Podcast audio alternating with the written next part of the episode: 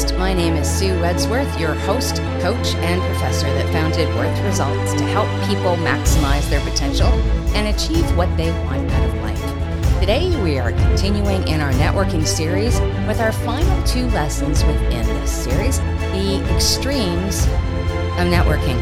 Today, we're going to help those that struggle with social gatherings as a result of social awkwardness, how to network when you struggle with those issues.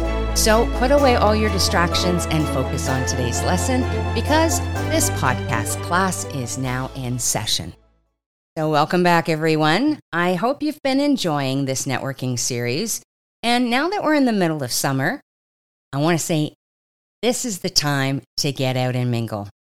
But what if that is something that you really, really struggle with.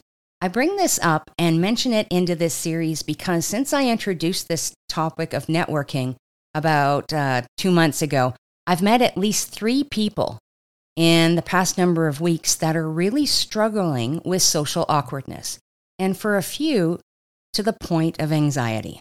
I wanted to share this today, and I wanted to share the struggles and viewpoints in dealing with networking in the hopes that maybe if there's others out there who are also struggling with the same thing, we can work to overcome it and you can start to find your own success. The first person I met had severe social anxiety issues. She's in the service industry and before COVID was really still uncomfortable interacting with clients and people in general. But COVID entered, and for her, that became the better way of interacting. And for those that, I'm going to air quote here, don't like people in general, to deal with people for your work or business can be a struggle or and sometimes just a pain.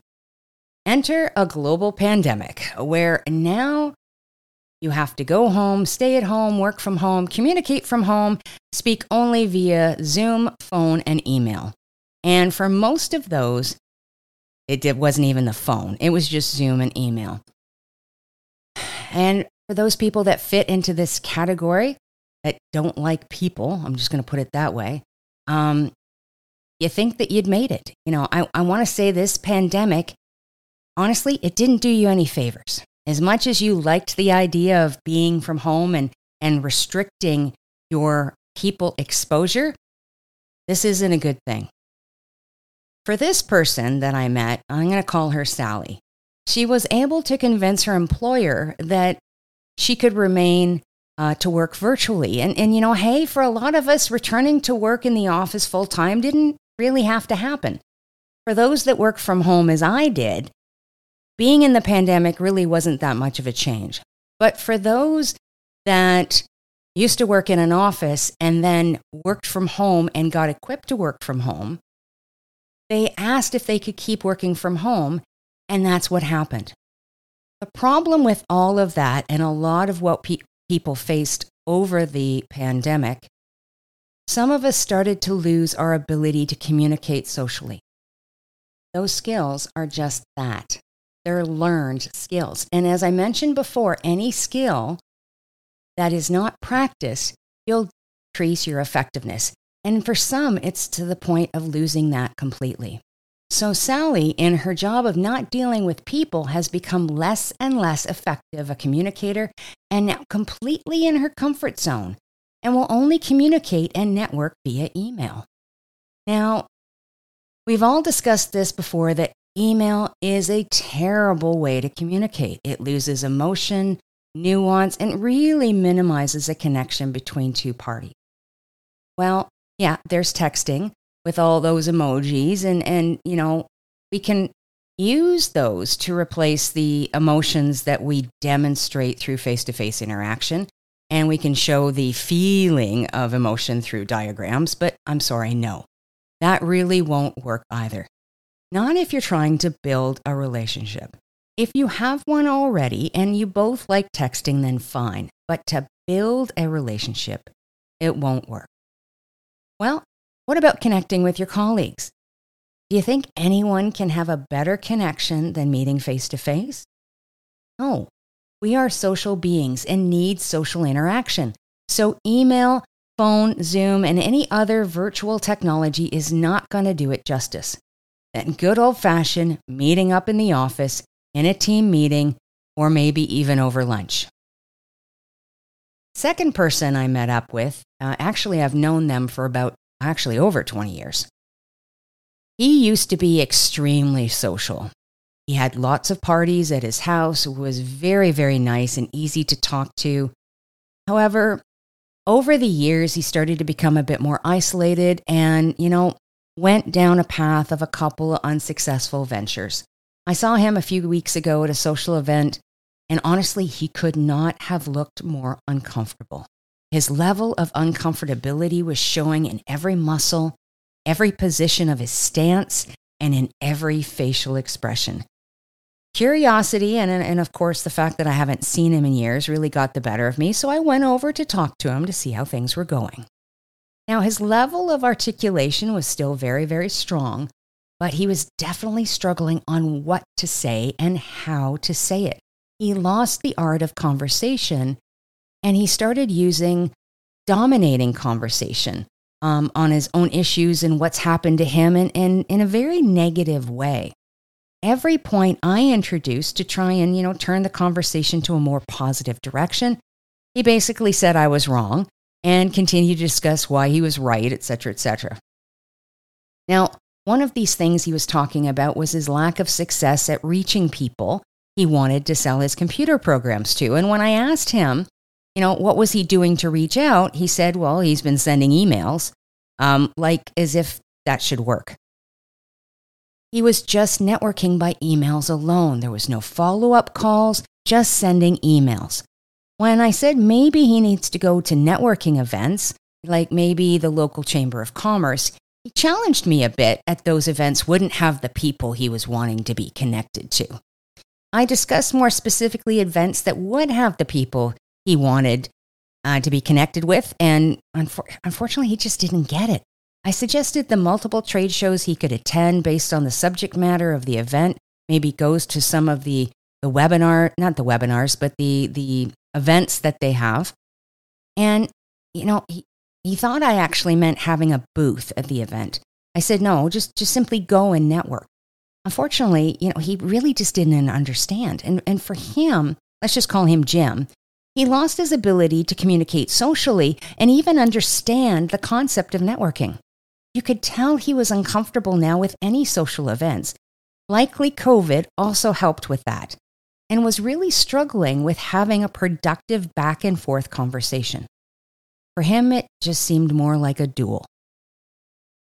The third person I met was at a team workshop I did a few weeks ago, and he and I met afterwards for his personal DISC debrief. DISC is a um, behavioral uh, assessment tool for those that don't know that. It's a great, great tool. Anyway, he had said to me that he found it a struggle to talk to other people.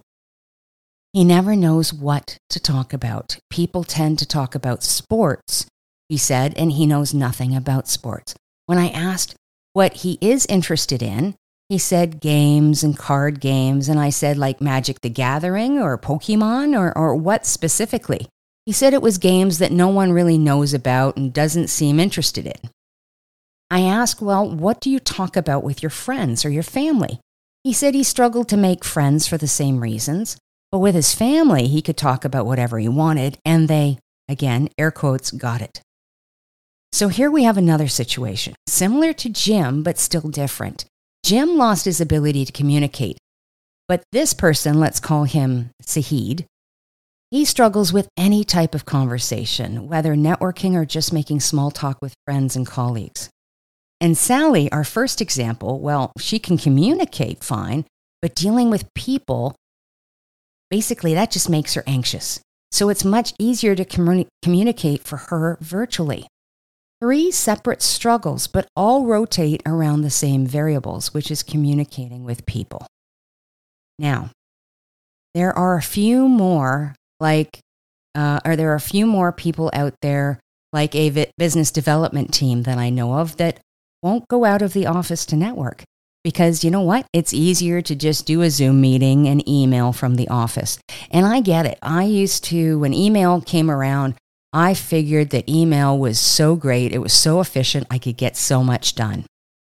But you have to understand there's a difference in communicating to connect with somebody, to transmit a information, and emailing to build a relationship. It is very, very different. For that business development team, I don't know if it's just lack of understanding that or laziness. I get the whole efficiency of email and Zoom. I get it. But you're missing a big point. And, and it's a shame too, because that's another issue. Those people, I would hope, know how to do it. They're just not seeing the benefits. So if there's any of those listening, I would listen to my previous podcasts. So for my three friends, I've said that a couple of times off air, and I've said things like free friends and stuff like that. So I think I've got that down. For my three friends here that I spoke about, for Sally, Sahid, and Jim, these are three unfortunate situations that many people struggle with social anxiety, social communication disorder, and lost social skills affect many Canadians at various ages. And the most of these outside of a lack of practice, really stemming from fear and anxiety. Now, I'm not including those in the autism or developmentally challenged spectrum here. There are other techniques that deal with those. When I'm talking about that, you know, people can do it, they are just completely, completely uncomfortable. And I do not suggest or begin to suggest that autism or anxiety have easy cures. But for those that are just finding it really difficult to communicate in social settings, I, I want to suggest some things that will help you move forward. The first one, as I've hinted on before, is practice. Practice speaking in front of a mirror. Practice speaking with family and friends. Practice recording yourself on the phone. Whatever you can do to practice having a conversation that is one thing that you can get, you'll help yourself and get over the start. Practice, practice, practice. Practice makes you comfortable, and practice will make it easier. Second, understand that there are a lot of people who are just as nervous or as uncomfortable out there as you are.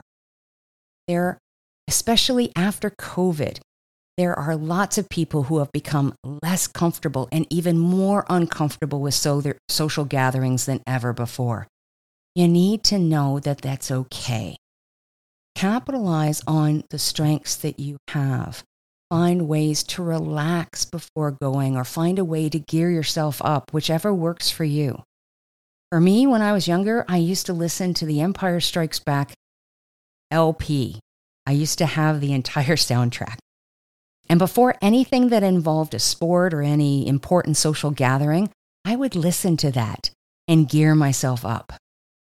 Now, I've also spoken about how I used to say to myself, spread the benefit, spread the benefit in order to get myself more courage to talk to people, especially at events that I don't know. But I wanted to say that there's a lot of us out there. Understand that you're not alone and it's okay. And third, what to talk about can sometimes be a challenge. Sahid had mentioned that he really struggled with the conversation starters to have. And what he was finding is, is he was just rotating the same things over and over and over again. And he could see that in his friends, they were, I don't know, reacting to that over and over and over. Maybe they were, maybe they weren't. The issue is, Sahid felt that it was a problem. So, what to talk about is a big issue. For that, I'm actually going to bring that up in my next podcast lesson. And within that, I'm going to discuss the other things that people do when they're uncomfortable or unsure of themselves, mostly to try and mask or overcompensate, which is experting. More on that type of communication style and tips on how to help on what to talk about next time. That's it for today.